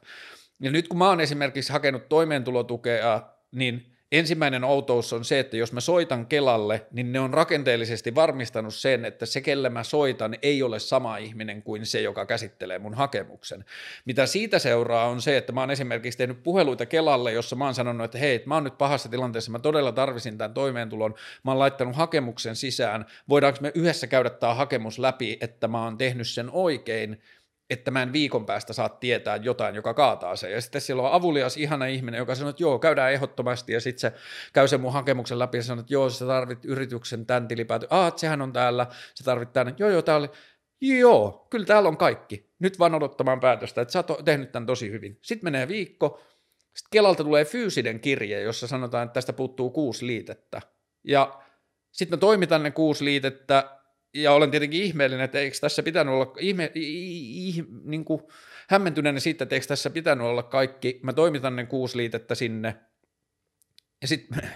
menee viikko, jos sanotaan, että tarvitsemme kuusi liitettä, jotka on ne samat, jotka mä oon toimittanut jo. Ja sitten mä soitan uudelleen sinne Kelalle, että hei, että, niin kuin, että joku ihminen kävi tämän mun kanssa läpi, mä tein sen niin hyvin kuin mä osasin, nyt mulle kerrotaan näin, voit sä kertoa, mitä tässä tapahtuu. Sitten se käy sen mun kanssa läpi ja sitten se sanoo, haa, nyt mä kyllä laitan tänne viestin, että kun tämä tulee seuraavan kerran käsittelijälle, niin se soittaa sulle sitten suoraan, että voitte käydä tämän läpi. Ja niin kuin noita, siis toi on vain yksi niistä, niitä on ollut niin monta tällä hetkellä, mutta että kun tuossa prosessissa esimerkiksi, niin mä oon työllistänyt jotain tyyliin kolmea, neljää, viittä ihmistä, jotka on käsitellyt sitä mun lomaketta, niin jos valtionhallinnossa sanotaan, että ei meillä esimerkiksi ole varaa perustuloon, niin silloin täytyy miettiä sitä, että niin kuin vaikka joku perustulo tai mikä muu malli, niin me pystytään internetin avulla tekemään sitä niin saatanan paljon halvemmalla sitä itse työtä ja toimintaa, jolla se niin kuin raha jaetaan tai jolla tarkistetaan se, että kuuluuko sille ihmiselle, onko se elämäntilanteessa, jossa me halutaan antaa se sille, tai mitä ikinä, tai unohdetaan perustulo hetkeksi, puhutaan toimeentulotuesta tai muusta, niin meidän resurssit auttaa toisiamme on huomattavasti suuremmat kuin mitä me ollaan opittu,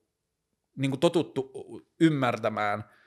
jos me vaan uudelleen kyseenalaistetaan se, että miten internet toimii ja mikä on niin kuin internetin rooli yhteisössä. Ja se, mulle se avain on vähän niin kuin siinä, että jos me mietitään rautateitä tai moottoritietä, niin ne mä, me nähdään, että ne on nyt vaan niin kuin logistinen verkko meidän yhteiskunnan toiminnan pohjalla, että no maito on huono esimerkki, koska sille ei välttämättä ole silleen kestävyysajatusta, mutta sanotaan vaikka maito, niin jossain on lehmiä, joista lypsetään maitoa, jossain on perheitä, jotka tarvii sitä maitoa, ja sitten on rekka, joka kuljettaa sitä, ja sitten siinä välissä on moottoritie, jota pitkin se tulee jonnekin jatkojalostuslaitokseen, ja sieltä se kuljetetaan kauppoihin ja muuta, mutta me nähdään se moottoritie niin kuin välttämättömänä palana sitä, että yhteisö toimii ja yhteisön eri kysynnät ja tarpeet ja eri kehikot kohtaa ja niiden hyödyt tavoittaa toisensa, niin internetin kohdalla me edelleen ajatellaan, että internet on joku, se on niin kuin mahdollisuus bisnekselle. Ja mitä kaikkia osia siitä voidaan tehdä kaupalliseksi ja mitä, minkälaista bisnestä siellä voidaan tehdä, että se on vaan niin kuin, business-inspiraatioalusta, että meillä on paljon ideoita, mutta ne kaikki on business-ideoita. Ja sitten valtio ei tunnu ymmärtävän sitä, että internet on tiedolle ja ymmärrykselle ja kysymyksille ja tiedon jakamiselle ja abstrakteille asioille ja palveluille ja kaikille muulle, niin se on sama asia kuin moottoritie on meidän fyysiselle maailmalle tai tieverkko laajemmin tai logistinen infrastruktuuri niin meidän pitää tulevina vuosina ja meidän vaan pitää nyt niin kuin kaapata se internet, eikä se ole edes mitään kaappaamista, siinä ei niin kuin tarvitse mennä kenenkään tontille, yhteiskunta voi alkaa vaan rakentamaan palveluita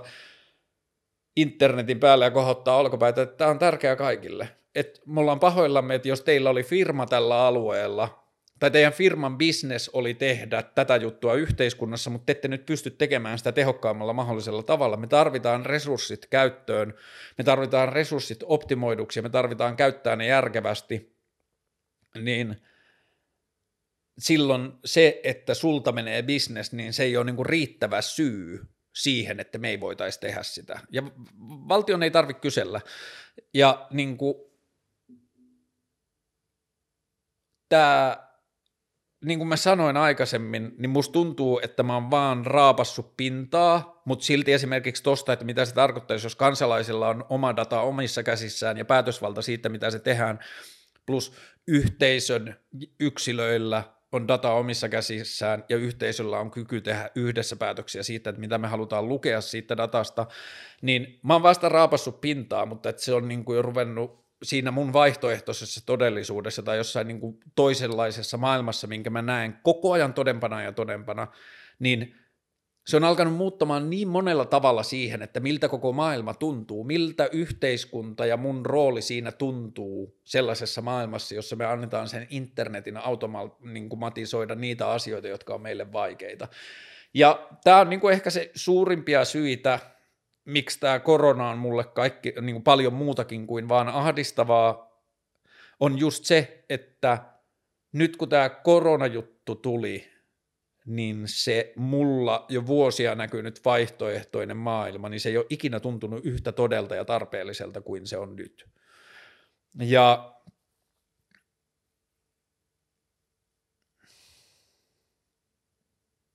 no, tämä, on niin kuin, tämä, on, tämä asia on niin monimutkainen ja laaja mun omassa päässä, että mä tuun tarvimaan tähän tunteja ja tunteja ja tunteja, että mä saan avattua sitä.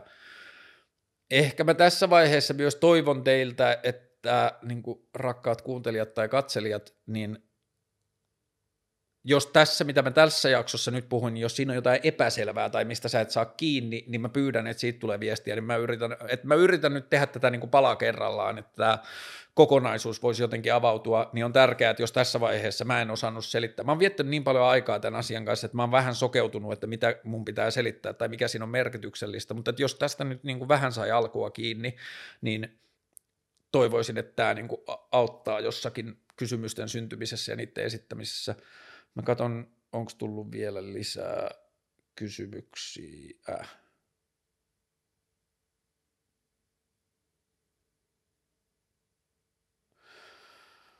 Täällä on tällainen kysymys, että turbokapitalismin lainausmerkeissä, turbokapitalismin pakkopysähdys ja argumentit uuden systeemin puolesta,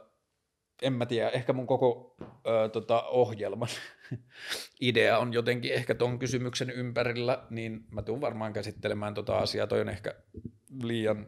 nämä kaikki liittyy siihen, se on liian laaja. Ja tota, ja mä haluan vielä sanoa sen, että mä oon nyt saanut YouTubessa jonkun verran noista keskusteluista silleen vihaisia viestejä, että voisit hankkia vähän jotain oman kuplasi tai ajattelun ulkopuolelta tulevia. No ensinnäkään se ei ole aina niin helppoa, mä en päätä, ketä mulle tulee vieraaksi, mä päätän, ketä mä pyydän, ja sitten se, ketkä pääsee tai suostuu tulemaan, niin se on loppujen lopuksi päätös, ketä mun ohjelmassa on vieraana. Mä oon myös jonkun verran ettinyt ja myös lähettänyt viestejä, varsinkin poliitikoille, mutta myös muille vähän silleen sanotaan vaikka niin kuin taloudellisesti oikeammalta olevilta ihmisiltä, että mä saisin tätä keskustelua laajemmaksi ja odotetaan, että tämä koronahomma vähän rauhoittuu, niin eiköhän sitä päästä tekemään, mutta tota, mä oon puhunut näistä asioista tosi silleen niin kuin kärjistettynä. Mun ajatus ei ole, että kapitalismi pitäisi lopettaa, mun ajatus vaan on se, että sen prioriteetteja pitää tarkistaa. Mä uskon edelleen – kapitalismiin siinä tavalla, että joo, mä uskon paljon enemmän kuin kapitalistinen ajattelu myös siihen, että ihmiset on valmiita tekemään yhteisölle hyviä asioita myös ilman, että ne kokee sitten taloudellista hyötyä. Kun sehän on se kapitalismin ajatus, että kapitalismissa ajatellaan, että kun ihmisiä palkitaan ongelmanratkaisusta taloudellisesti, niin sitten ihmiset ratkaisee ongelmia, koska ne tietää, että niitä palkitaan. Joo, varmaan pitää jossain vaiheessa paikka, jossain määrin paikkaansa, mutta jos me katsotaan viime vuosikymmeniä, niin ei se kyllä se kapitalismin hyödyt tai kapitalismin fokus on mennyt ongelmien ratkaisemiseen, vaan bisneksen tuottamiseen. Ja kapitalismi ei tunnu uskovan siihen, että yksilöt saattaisi osallistua yhteisön parantamiseen myös ilman sitä rikastumisen mahdollisuutta. Mutta silti niin kauan tai sen jälkeen, kun me saadaan toteutettua ihmisille niin kuin välttämättömät perustulot, ainakin näissä meidän maissa, joilla on resurssit siihen, niin perustoimeentulon tarpeet, ei mä en puhu rahasta, vaan siitä, että me voidaan lupa, luvata ihmisille, kun meillähän on nyt ensimmäinen, me ollaan ensimmäinen eläin ikinä, joka pystyy sanomaan koko, koko sen eläinkunnalle, silloin sekä resurssit että logistiset mahdollisuudet siihen, että se voi sanoa koko eläinkunnalle, että hei, älä pelkää, että ei tarvitse ressata huomisesta, että meillä on sulle leipää, meillä on pottuja, mitä sä haluat tehdä, miten sä haluat osallistua, niin jos me saadaan jonkinlainen perustuloajatus pohjalle, niin sitten mulla on ihan fine, jos joku on, jollakin on 15 000 miljardia. Ei se niin kuin, että mä en, mua ei haittaa, että jos jollain on paljon rahaa ja mulla on vähän. Se, että jos joillakin on vitusti rahaa ja sitten on vitusti ihmisiä, jotka ei saa pidettyä niin kuin perustarpeista huolta, niin se on mulle vähän ongelmallista. Ja niin kuin, mä uskon joihinkin ajatuksiin kapitalismista, mä uskon koko ajan vähemmän ja vähemmän siihen, että kapitalismi olisi tehokas keino esimerkiksi ilmastonmuutoksen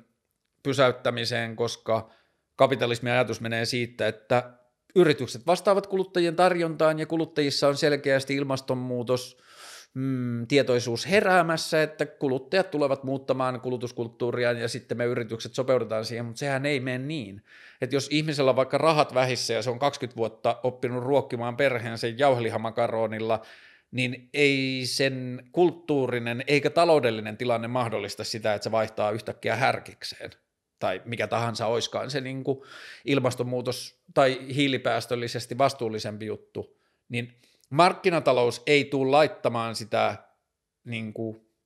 murrosta siinä, että se laittaisi härkistä kolme hyllyä ja jauhelihaa vaan yhden hyllyyn. Jos jengi ostaa jauhelihaa, niin sitten ne myy jauhelihaa. Ja sitten ne niin kuin, ostaa semmoisia viherpesupisteitä sille, että meillä on tässä tämä vegehylly,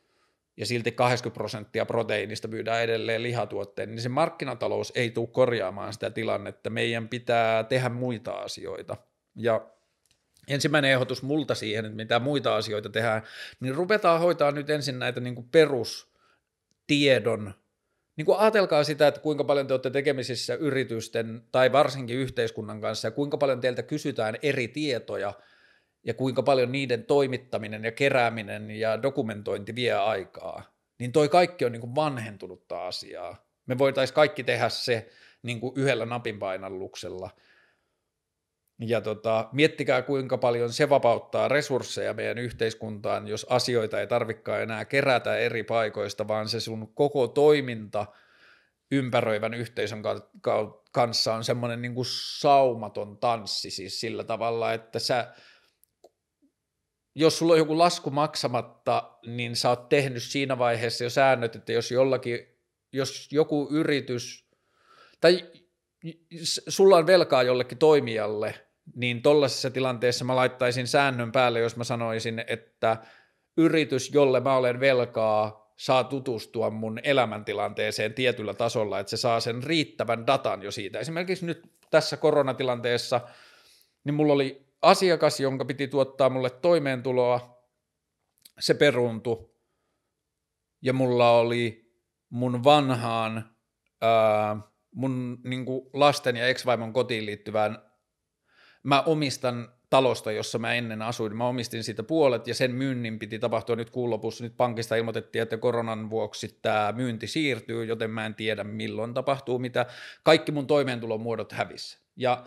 mikä mua nyt ahistaa eniten on se, että mulla on tuolla niitä laskuja, joita mä en voi maksaa, joihin mulla ei ole rahaa maksaa, mutta onko jotkut niistä firmoista, joista se lasku on, niin onko ne jotkut sellaisia, että jos ne tietäis mun tilanteen, niin sitten ne sanoisi, että että joo, että laitetaan korot jäihin, maksat sitten, ilmoita kun tilanne paranee. Ja tätä kommunikaatiota mun pitää alkaa nyt tekemään, soitella noihin niin kuin joihinkin perintätoimistoihin ja muihin ja sanoa, että hei, mun tilanne on tämä, mun piti, että mä oon aikaisemmin sanonut teille, että mä pystyn maksamaan tämän kuun lopussa, en pystykään, korona tapahtui, mä maksan sitten kun voin, mitä tehdään, haluatteko te nostaa korkoja tai näitä niin kuin viivästyskorkoja edelleen vai pysähtyykö tämä. Mun pitää alkaa selvittää tätä, mutta kun tässä rinnalla on todellisuus, jossa toi kaikki olisi yksi napin painallus, jossa mä voin sanoa sille velkojalle, että tässä on mun data, tässä on mun tilanne, tee sun johtopäätökset, kohtele mua niin, niin kuin sun logiikka sen tekee, mutta että eniten mua ahistaa tällä hetkellä, että jos mä aiheutan mun omaan elämääni vaikeuksia tulevaisuuteen vaan sillä, että mä oon kyvytön niin kuin henkisesti tai mun toimintakyky on sillä tavalla rajattu, kun taloudellinen ahdistus vie ihmiseltä työkaluja ja kykyä toimia, niin mä pelkään, että mä aiheutan itselleni tulevaisuuteen tarpeettomia ongelmia, joita ei tulisi mulle, jos mun toimintakyky olisi korkeampi. Ja nämä on just niitä asioita, joissa internet ja sen uudenlainen ajattelu pystyy niin kuin murtamaan meidän todellisuutta. Öö, Tämä nyt oli ensimmäinen, ja tämä tulee luultavasti olemaan niin kuin vähän tällaista pomppoilevaa ja sekavaakin. Se on niin vitun iso ja monikulmainen ja monitahoinen ajatus, ja se on niin kuin suurimmaksi osaksi vielä mun päässä semmoisen niin tunteena paremmasta maailmasta, jota mä yritän purkaa. Ja mitkä on parhaita tapoja edistää tätä? No, mä yritän nyt päästä niiden poliitikkojen puheille jatkossakin ja yrittää löytää sitä jotakin niksahduksen paikkaa, mutta jos sulla on esimerkiksi vaikka joku